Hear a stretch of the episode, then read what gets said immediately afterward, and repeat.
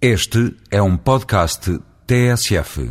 Manuel Jardim Fernandes explica uh, que está a ser preparada a legislação comunitária para uniformizar as cartas de condução a nível comunitário. Mas apesar das diferenças que este documento tem atualmente de país para país, é válido em todos os Estados-membros da União. Há uma legislação europeia no sentido de harmonizar as cartas de condução e no sentido de criar regras de tal forma que não possa, por exemplo, uma pessoa que fica sem carta num país vai ao lado e tira outra carta.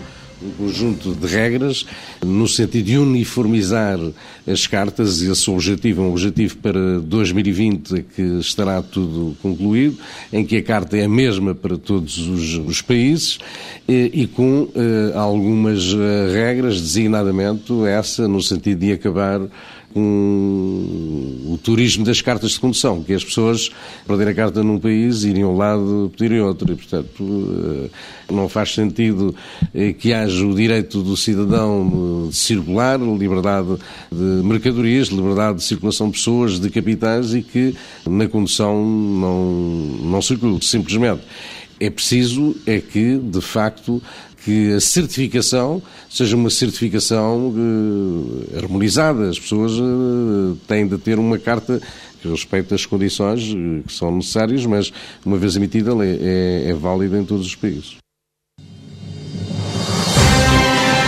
Depoimento do Eurodeputado Emanuel Jardim Fernandes no espaço Voz Europa sobre a uniformização das cartas de condução nos Estados-membros da União Europeia.